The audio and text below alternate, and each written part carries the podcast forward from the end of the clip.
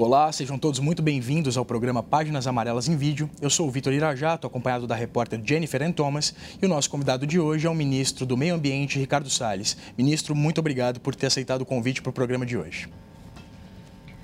É, ministro, recentemente é, a gente acompanhou o caso dos brigadistas voluntários que foram presos em Alter do Chão, né, que logo em seguida também já foram soltos, mas que continuam sendo investigados.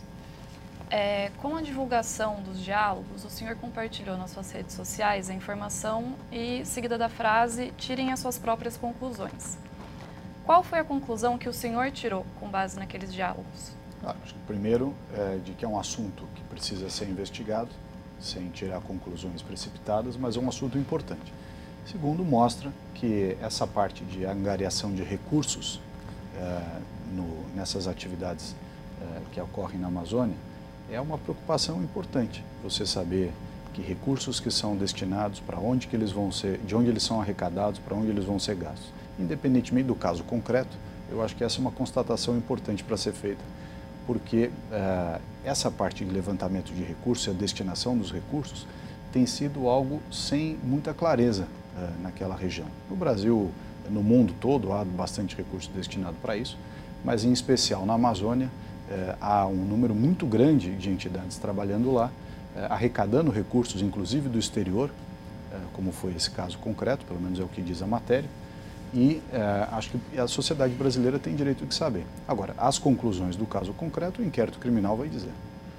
E o senhor não acredita que com esse tipo de comentário, né, estimulando a sociedade a tirar suas próprias conclusões antes da conclusão de uma investigação, isso não acirra um clima que já está polarizado Olha, muitos dos, das matérias que saem, inclusive aqui do, da, da, revista Veja, saem com, com, com uh, conclusões precipitadas e nem por isso a gente acha que isso uh, é um desserviço ao debate. Eu acho que o debate tem que ser feito. Agora, ele não pode ser promovido só numa direção. Você tem que permitir que o debate seja feito para ambos os lados e é isso uh, que acho que a sociedade brasileira quer. Ministro, o Brasil demorou mais de 20 anos para firmar o acordo de livre comércio com a União Europeia. E para esse acordo de fato ser consolidado, a gente vai precisar cumprir uma série de requisitos quanto ao meio ambiente. Queria saber se o Brasil caminha nessa direção para que o acordo de fato seja ratificado e se o Ministério do Meio Ambiente, se o governo Jair Bolsonaro tem cumprido com essas medidas. Bom, como todo acordo comercial, ele envolve interesses e visões distintas. Né? Aqui, nesse caso em especial, é um, nós estamos falando de um acordo de dois blocos econômicos, portanto, tanto do lado do Mercosul quanto do lado europeu, são diversas visões e diversas realidades dos países individualmente que estão inseridas no respectivo bloco. É, então, o que, que acontece? Nós temos que respeitar, em primeiro lugar, essas diferenças de opinião, entender que é natural que tanto países aqui que compõem o Mercosul quanto aqueles que compõem a União Europeia tenham, em razão das suas peculiaridades nacionais, preocupações específicas com diversos temas, temas de agricultura, temas até de protecionismo econômico, de indústria, de desenvolvimento e temas ambientais. Então, o nosso papel, eh, enquanto autoridade ambiental brasileira, é esclarecer para os nossos colegas de Mercosul e também para uh, os que compõem a União Europeia uh, quais são os parâmetros ambientais que o Brasil tem para oferecer. E nós temos muitos. Nós temos o etanol, que é exemplo de biocombustível para o mundo. Nós temos o Código Florestal, que é a norma ambiental que nenhum outro país tem, inclusive na Europa. Nós temos aqui no Brasil 60% da nossa vegetação nativa preservada, coisa que os países europeus não têm. Nós temos 80% da, da Amazônia preservada. Nós temos uma série de coisas para mostrar e que são, é, do ponto de vista ambiental, repito, é, uma bo um bom portfólio.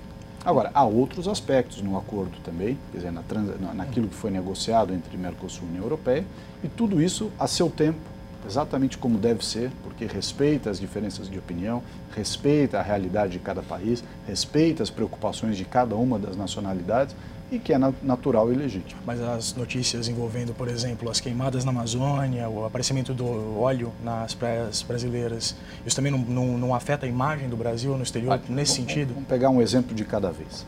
É, com relação às queimadas, né? se fez uma campanha internacional, inclusive muito parte dela promovida pela imprensa brasileira, infelizmente, que acabou repercutindo internacionalmente é, contra o Brasil.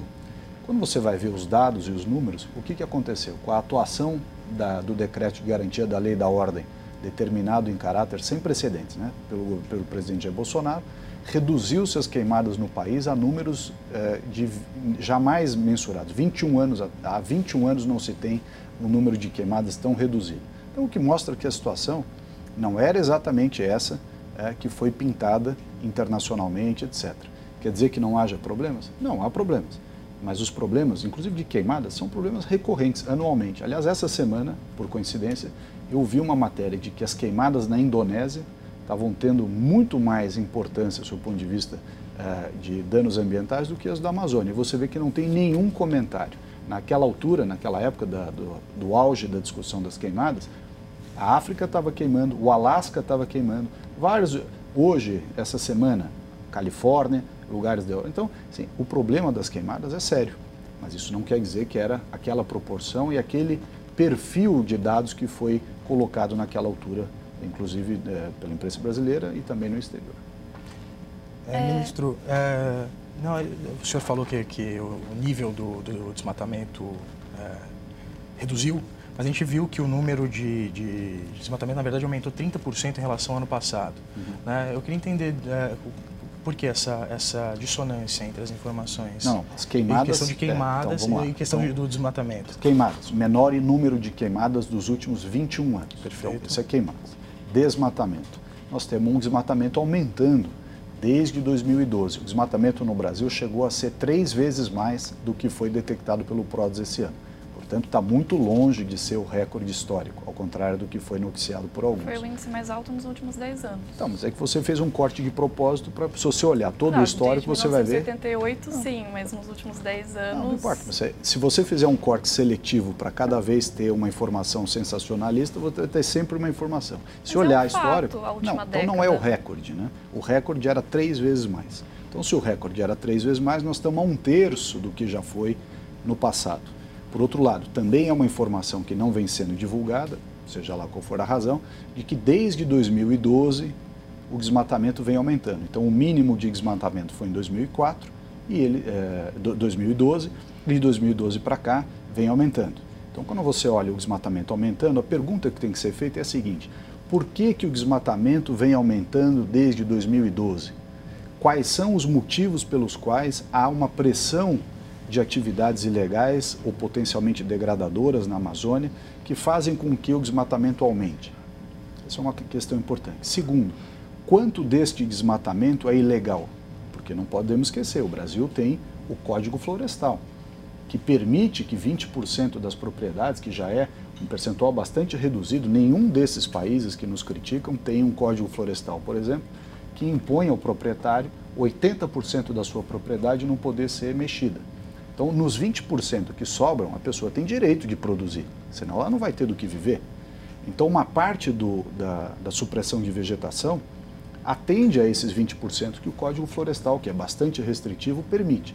E quando você divulga os dados sem um detalhamento dessa qualificação do desmatamento, ou seja, onde ele está ocorrendo, onde ele está ocorrendo, terras indígenas, unidades de conservação, áreas que tenham registradas no CAR, áreas sem CAR, quanto disso tem licença de supressão, quanto não tem, ou seja, quanto é ilegal, quanto não é.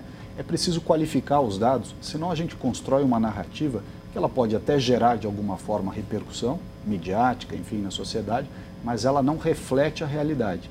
E isso não contribui para solucionar o problema. Porque nós temos, de fato, um problema. Tanto que temos uma evolução de aumento de desmatamento de 2012 para cá. Qual é o nosso esforço? É entender quais são os motivos pelos quais há uma pressão de desmatamento ilegal na região. Mas nesse ponto, é, eu sei desse dado, eu sei que de fato o desmatamento ele vem aumentando desde 2012, mas é, são padrões de desmatamento diferentes e que nas gestões passadas, nos governos anteriores, também tiveram decisões que culminaram nesse aumento de fato. É, mas há uma diferença entre o desmatamento que ocorreu mais recentemente, que está relacionado a esses 30%. Qual é a diferença aqui, o governo Bolsonaro? A diferença do que eu apurei como repórter e como jornalista é que desde 2012 as áreas desmatadas elas são menores e a partir é, desse ano desse dado dos 30% as áreas elas são maiores de desmatamento que mostram Esse outro padrão. Não é. Desde 2017 há um aumento da... primeiro o desmatamento dentro do bioma Amazônia, fazendo a distinção necessária. O que é bioma Amazônia, o que é Amazônia legal. A Amazônia legal, 5 milhões e 200 mil quilômetros quadrados, tem um, um quinto disso que é cerrado, ou outra vegetação, mas basicamente cerrado. Amazônia, bioma Amazônia, 4 milhões uh, de quilômetros quadrados, com diferentes tipos de vegetação, mas aí é bioma Amazônia propriamente dito. No bioma Amazônia, as propriedades rurais são de, em geral, um módulo. Um módulo rural. São propriedades pequenas. O desmatamento está ocorrendo de agricultura de subsistência, desses pequenos eh, produtores. Aí você tem também desmatamento de atividades de madeira ilegal e desmatamento de eh, mineração ilegal, garimpo. Tá? Então há uma composição do desmatamento importante de ser entendida. É diferente do desmatamento que ocorre na, na, na franja da Amazônia legal, é, tem um outro perfil.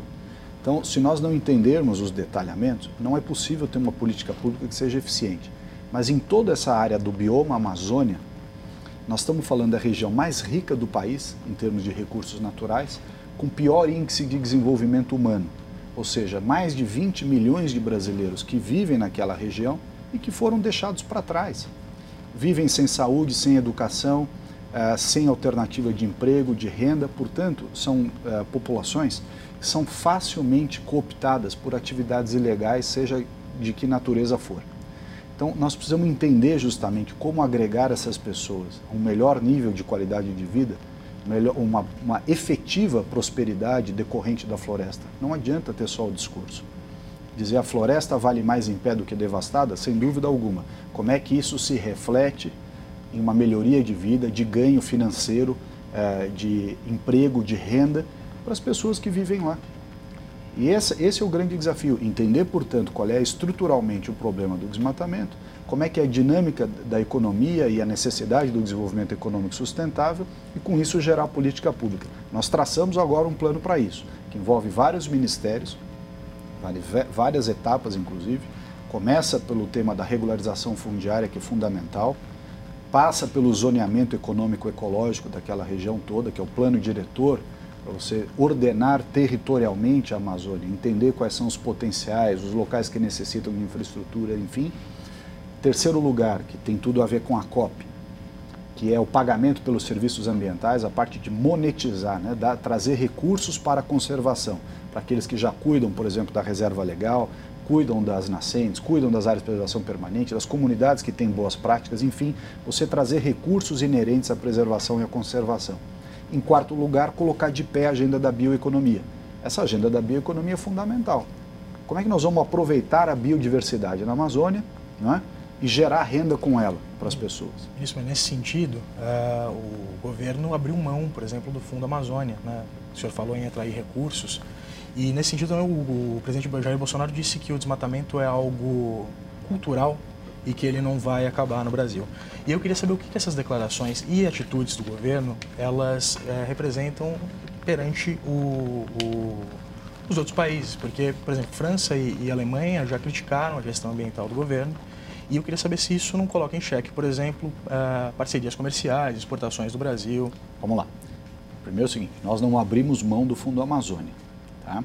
Nós dissemos o seguinte: o Fundo Amazônia, tendo em vista que é um recurso doado ao Brasil enquanto país, o governo brasileiro tem que ter, em nome da população que elegeu o presidente Bolsonaro, portanto, a população escolheu um presidente da República para mudar certos padrões que não, não estavam de acordo com o que a sociedade queria, dentre eles, por exemplo, o Fundo Amazônia, que, sendo um recurso doado ao Brasil, para um banco público brasileiro, que é o BNDES, o Brasil tem todo o direito, se não até o dever, de participar da escolha dos tipos de projeto, das, das formas de utilização desse recurso. E a discussão que se teve foi qual era o grau, portanto, de eh, participação do governo nesse processo. Essa semana eh, já estamos na fase final de troca de minutas e documentos para o restabelecimento do fluxo de recursos para o Fundo Amazônia, quer seja da Alemanha ou da Noruega e outros países que eventualmente queiram participar, mas em novos padrões, padrões que respeitem a vontade da população brasileira, consubstanciada no mandato do presidente Jair Bolsonaro, que por sua vez é, tem uma visão de atração de capital privado, realmente de desenvolvimento, de geração de renda, para melhorar o padrão das pessoas que vivem na Amazônia. O desmatamento é muito consequência de um padrão ruim de qualidade de vida das pessoas. Se você não cuidar das pessoas, não basta olhar só para o desmatamento. As coisas estão intimamente ligadas, tá certo? É, com relação ao, aos países do mundo, enfim, quaisquer deles, é, quando houve a assinatura do Acordo de Paris, por exemplo, isso sem falar do protocolo de Kyoto, que é ainda mais para trás.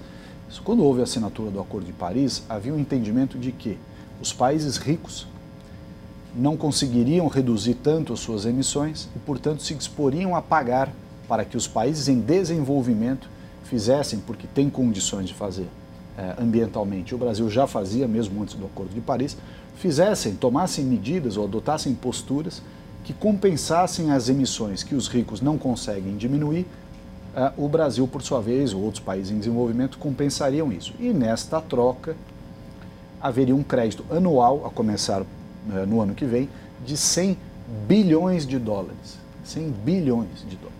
Então, o Brasil está mais do que legitimado a receber uma parcela significativa desses, 10, desses 100 bilhões de dólares porque o Brasil já faz. O Brasil já é o país que tem a maior quantidade de floresta preservada, tem vegetação nativa preservada, tem o etanol que nenhum outro país tem, tem energia solar, tem energia eólica, tem energia limpa, elétrica. A nossa matriz é muito mais limpa, mas assim, muito mais limpa. Nós temos 80 e poucos por cento de energia, de energia limpa no Brasil, a matriz limpa.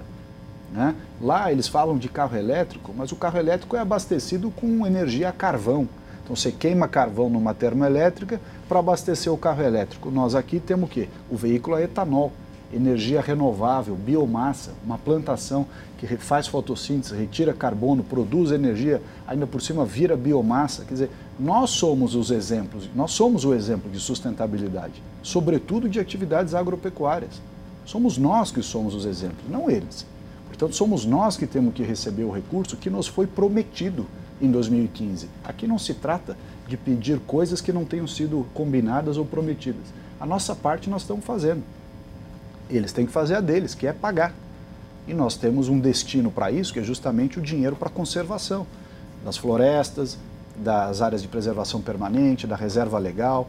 Agora, tem uma outra agenda aí também que ninguém fala, que tem todo o interesse do, da população brasileira e que foi deixada de lado, que é a agenda ambiental urbana saneamento, um grande problema do Brasil, talvez o maior problema ambiental brasileiro seja a falta de saneamento. Problema de saúde, contaminação do solo, lençol freático, enfim. Gestão do lixo. O Brasil é um caos na gestão do lixo. Ninguém se preocupou em resolver isso. Problema da qualidade do ar nos centros urbanos. Só não é pior graças ao etanol. Você não tem um sistema de renovação de frota para trocar veículos a diesel por veículo a gás ou elétrico, enfim. Então, esses são os problemas, porque 80% dos brasileiros vivem nas cidades. É aqui que as pessoas estão pisando no esgoto, estão andando na rua com lixo é, jogado na porta de casa, muitas cidades com pessoas com problema de respiratório, falta de é, melhoria na qualidade do ar, enfim, esses são os problemas brasileiros para já. E com relação ao Fundo Amazônia, é, também tem uma discussão em andamento que é sobre o comitê. E com, em que pé que está não, é, basicamente, a negociação que nós tivemos ao longo desses meses com os países doadores foi para ter uh, esse alinhamento maior da política pública governamental com os recursos que estão lá depositados no Fundo Amazônia, no BNDES. Uh, eh, as mudanças dos documentos, ela basicamente se baseiam em três aspectos. Composição do Conselho, forma de aprovação dos projetos, escolha do, dos projetos e as diretrizes, ou seja, que tipo de ações nós vamos fazer com aquele recurso. Então, toda essa negociação ao longo desses meses foi para mudar esses três critérios é, dentro das minutas do contrato e do decreto. É, isso já está bastante avançado. É claro que tanto nós quanto a Alemanha e a Noruega, cada um tem autonomia para fazer as alterações, as sugestões que entenderem necessárias, mas como elas já convergiram bastante, eu imagino que nós já estamos é, numa fase já muito, muito avançada de encontrar um consenso. Eu é, prefiro não falar exatamente de detalhes, porque como a minuta não está fechada, ela pode ser alterada a qualquer momento, mas ela já está bastante avançada. Isso, mas o, o, presidente Bolsonaro ele chegou a flertar com uma saída do Acordo de Paris. Eu queria saber se isso ainda está nos planos do, do governo, se isso ainda é uma possibilidade. Veja, é, o governo tomou uma decisão no começo do ano, o presidente Bolsonaro tomou uma decisão de permanecer no Acordo de Paris, mas ao mesmo tempo é, exigir que esse, essa parte de compensação financeira seja executada. Na medida em que você tem um acordo com a assunção de metas brasileiras, as nossas NDCs, o Brasil indo bem, uma série de coisas sendo feitas, outras ainda por fazer, mas muitas sendo muito bem feitas. Como eu já citei aqui, a matriz energética, a energia limpa, renovável, a própria redução do desmatamento, se a gente olhar a redução, o ano base 2004 2005, como nós falamos aqui no começo da entrevista, nós estamos a um terço do que já foi no passado. Mas, enfim, o Brasil fazendo a sua parte e fazendo bem. Talvez o país que tenha tido a, a sua NDC, que são as contribuições nacionalmente determinadas, a mais ambiciosa do mundo, um país que assumiu percentuais, prazos e tal. Nós temos o direito de receber os recursos. Então, qual foi a postura do presidente, na minha opinião, muito correta? Permanece no Acordo de Paris, mas vamos ver se vem o que nos foi prometido. Então, a oportunidade que nós temos para fazer isso acontecer é agora na COP. Vai haver uma negociação em torno do artigo 6 do Acordo de Paris, que é, são esses mecanismos a respeito da monetização, do mercado de carbono, enfim, todos aqueles dispositivos, também os REDs, que é o pagamento por, por floresta. E nós vamos ver em Madrid como é que isso vai ficar.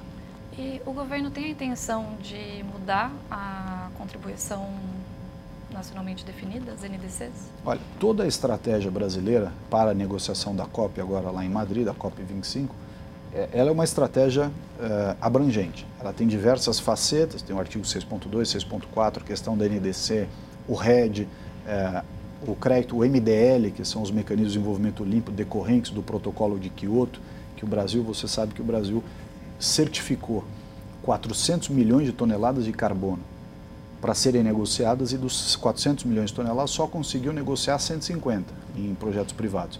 Os outros 250 foram frustrados. Por quê? Porque no meio do caminho a Europa mudou a sua política e o Brasil literalmente é, não é, nadou, nadou e morreu na praia. Quer dizer, nós não conseguimos é, transacionar 250 milhões de toneladas de carbono que o Brasil certificou. Então, essas são estratégias. Como é que nós vamos adaptar? Nós vamos como é que, reconhecer esses créditos e andar para frente. Então, tudo isso faz parte de uma negociação que começa agora é, em Madrid, dia 2, e vai até o dia 15. Ministro, eu queria falar sobre a relação do senhor com o Ministério da Agricultura. Culturalmente, brincava-se que eram agendas dissonantes, né? Uh, eu queria entender, de fato, como é que é a relação com a ministra Tereza Cristina, se essa a pauta uh, ambiental não atrapalhou em algum aspecto, por exemplo, as discussões para a ministra conseguir firmar o acordo, o, perdão, a liberação da carne brasileira em natura para os Estados Unidos. Queria saber como é que é a relação com, com, com a ministra nesse sentido, dado que, que até cogitou-se no começo do governo extinguir o Ministério do Meio Ambiente e, enfim, foi uma, sofreu uma pressão na, né, na transição, sentido, na transição, na transição, exatamente. Muito bem. O presidente, durante a transição, no ano passado, é, houve realmente essa hipótese de, de fusão dos ministérios. O presidente decidiu que não faria isso é, me parece que, além de, como outras decisões tomadas por ele, também essa muito acertada. A ministra Tereza Cristina e eu temos uma sinergia absoluta, trabalhamos super bem. Aliás, não só eu e a ministra Tereza, mas o, eu e outros ministros. Aliás, o ministério do presidente Bolsonaro, é, porque é um ministério técnico escolhido por ele, não é fruto de loteamento político, ao contrário do que aconteceu no passado muitas vezes. É um ministério de alto é, gabarito, com gente técnica e que foi escolhida por ele. Portanto, segue uma orientação homogênea para que lado o governo tem que ir. É claro que os temas são complementares, ou são muitas vezes até é, distintos. Então, a preocupação do Ministério da Infraestrutura é uma, do Ministério do Desenvolvimento Regional é outra, da Agricultura, do Meio Ambiente. O Ministro Tereza e eu temos excelente relação e trabalhamos muito bem juntos. É interessante olhar essa questão da pressão internacional em perspectiva. Quando a gente é, faz a pesquisa, ah, em tempos passados, mas passados mesmo, 10 anos atrás ou até mais, já se vê que há 10 anos atrás ou mais já havia essa pressão internacional em torno do tema ambiental em relação ao Brasil, ou seja, esse, essa campanha de dizer, olha, o mundo está preocupado, pode haver boicote, produtos não sei o que e tal. Isso já é uma tendência. Por quê? Na Europa há países extremamente protecionistas na sua agricultura, e que tem a produção agropecuária muito subsidiada pelo Estado. Aliás, é interessante, né? as pessoas falam de recursos para cuidar do meio ambiente e essa coisa dificilmente tem vindo, mas gasta muito mais em subsídios para uma agricultura muitas vezes ineficiente nos seus países. Mas enfim, este é um aspecto. E isso justifica muito da pressão que houve. Estados Unidos. Estados Unidos é um país que concorre conosco na área da agricultura. Então, quanto mais o Brasil tem a sua imagem é, colocada em xeque, maior o campo para que a produção agropecuária americana, por exemplo, substitua o Brasil na Europa ou em outros mercados. Então, nós não podemos perder de vista que a discussão comercial, a discussão é, internacional de ocupação de mercados, ela tem objetivos muito claros e que muitas vezes se utilizam de temas, dentre eles o meio ambiente, para esconder os chamadas barreiras não tarifárias. Né? Então, isso quer dizer que toda discussão ambiental é comercial? Não, claro que não. Mas quer dizer que muito da, da discussão ambiental e dessa onda de colocar o Brasil uh, na vitrine, na vidraça, faz com que, ou tem, tem, tem origem numa disputa comercial por mercados. Ministro, o senhor teve o sigilo bancário quebrado pelo Tribunal de Justiça de São Paulo, uh, no inquérito que investiga o salto do patrimônio de 1,4 milhão para 8,8 milhões em seis anos. Queria saber como é que o senhor explica o aumento do patrimônio enquanto secretário do governo Geraldo Alckmin. É interessante a, a representação que foi feita, porque diz, olha, foi secretário, ele pega um período de, se eu não me engano, 70 meses. Eu fui secretário durante 20 meses ou seja, um terço. Todo o resto eu fui advogado. Então, o meu patrimônio é resultado do meu trabalho como advogado, com tudo totalmente declarado. Segundo, eu tenho um único patrimônio, que é um imóvel, que eu comprei, reformei, dividi em dois e ele se valorizou. Está tudo explicado no meu imposto de renda. Então, eu não tenho nenhum problema com relação a isso. O que não pode no Brasil é continuar é, disseminando informações sem antes averiguar. Essa é a minha única crítica em relação ao inquérito que foi feito. Porque eu estou lá à disposição, meus, minhas informações, levei dados, tudo meu declarado. O inquérito se baseia, inclusive, na minha própria declaração de renda. Não foi ninguém que descobriu nada. Então, é, é, essas coisas precisam ser postas no seu devido lugar. Ministro, indo um pouquinho para a seara da política agora, há um burburinho rolando de que o senhor estaria interessado no cargo de ministro da Casa Civil no lugar do Onix Lorenzoni, que balança ali no cargo. Queria saber se essa informação procede, se o senhor tem interesse na, no cargo de ministro da Casa Civil. Primeiro, não prossegue que o Onix balança. O Onix é um grande ministro, faz um bom trabalho na articulação ali no governo. Não é fácil você arrumar um país depois de 16 anos de um desgoverno, de uma visão equivocada de modelo de administração, com ineficiências, com corrupção, com gigantismo estatal. Esse foi o Brasil que nós recebemos. Recebemos um Brasil destruído, aparelhado, totalmente equivocado do ponto de vista de escolhas, de políticas públicas, de, enfim, de uma série de coisas. Não é à toa que o país estava à beira da falência. Então, graças a este governo, ao presidente Bolsonaro, que abraçou a agenda liberal, está fazendo as reformas, começou pela Previdência e várias outras indo para frente, o ministro Onix ajuda muito uh, na coordenação desse trabalho. Então, não é absolutamente verdade essa especulação que se faz, ao contrário, o ministério do presidente Jair Bolsonaro é um ministério escolhido por ele e ele confia muito nos seus ministros, de maneira geral, em todas as suas respectivas pastas. É, da minha parte, essa informação que saiu só serve, e não sei de onde veio, só serve para tentar minar é, a unicidade, o, o, espírito de time que tem o ministério do presidente Bolsonaro. Portanto, isso é algo que assim, não tem nem, não tem nem sentido avançar uma especulação nessa linha. E, ministro, o senhor foi suspenso do, do seu partido, o novo. É, o, o, partido alegou que foi pela sua atuação como ministro. Eu queria saber como é que o senhor viu esse episódio e se o senhor planeja se filiar ao Aliança pelo Brasil, o novo partido Olha, Bolsonaro. Eu fui escolhido ministro na cota pessoal do presidente da República. É, e nessa condição tenho desempenhado o meu trabalho à frente do Ministério. Não tenho nenhuma preocupação político-partidária ou eleitoral, minha preocupação é exclusivamente em é, faz, prestar o melhor serviço na qualidade de ministro do Meio Ambiente. Essas discussões partidárias, é, lá dentro do Partido Novo, etc., são, acontecem em todos os partidos, até porque, é, como em todos os partidos, você tem gente com uma opinião e, outros grupos com outra opinião. Isso não é diferente no Partido Novo. eu já expliquei, inclusive, que nós seguimos aqui no Ministério as melhores práticas, uma visão de eficiência, de, de transparência, de colocar o Ministério num caminho é, que entregue para a sociedade um ambientalismo de resultado. Chega de discussão vazia, de grandes discursos e nenhuma ação. O ambientalismo de resultado que nós temos feito no Ministério, ele tem um pressuposto.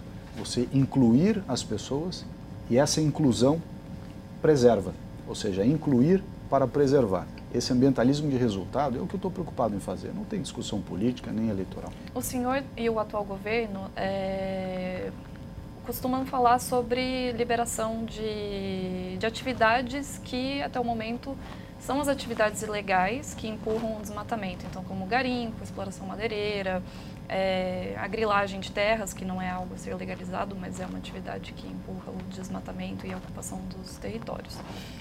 É, nesse sentido, a partir do momento em que essas atividades forem facilitadas ou legalizadas, regularizadas, não é só uma transformação do desmatamento, que a partir do momento em que hoje ele é ilegal, ele vai se tornar legal e você não vai reduzir o desmatamento, só vai ser uma nova forma de contar o desmatamento. Eu, é, eu acho que essa é uma visão completamente equivocada é, e que reflete o que foi feito até agora.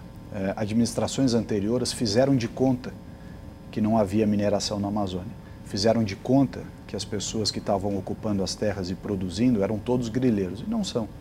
Fizeram de conta que nós não, não podemos ter uma indústria de manejo florestal adequada ou seja, foi uma visão preconceituosa contra tudo isso que jogou as pessoas na ilegalidade. E exemplo do que acontece nas cidades, quando você joga a pessoa para a ilegalidade completamente, não existe meia ilegalidade. Aí ela vai desrespeitar as normas completamente. Então, qual é a visão que nós temos? Trazer as pessoas para regularização, para legalidade.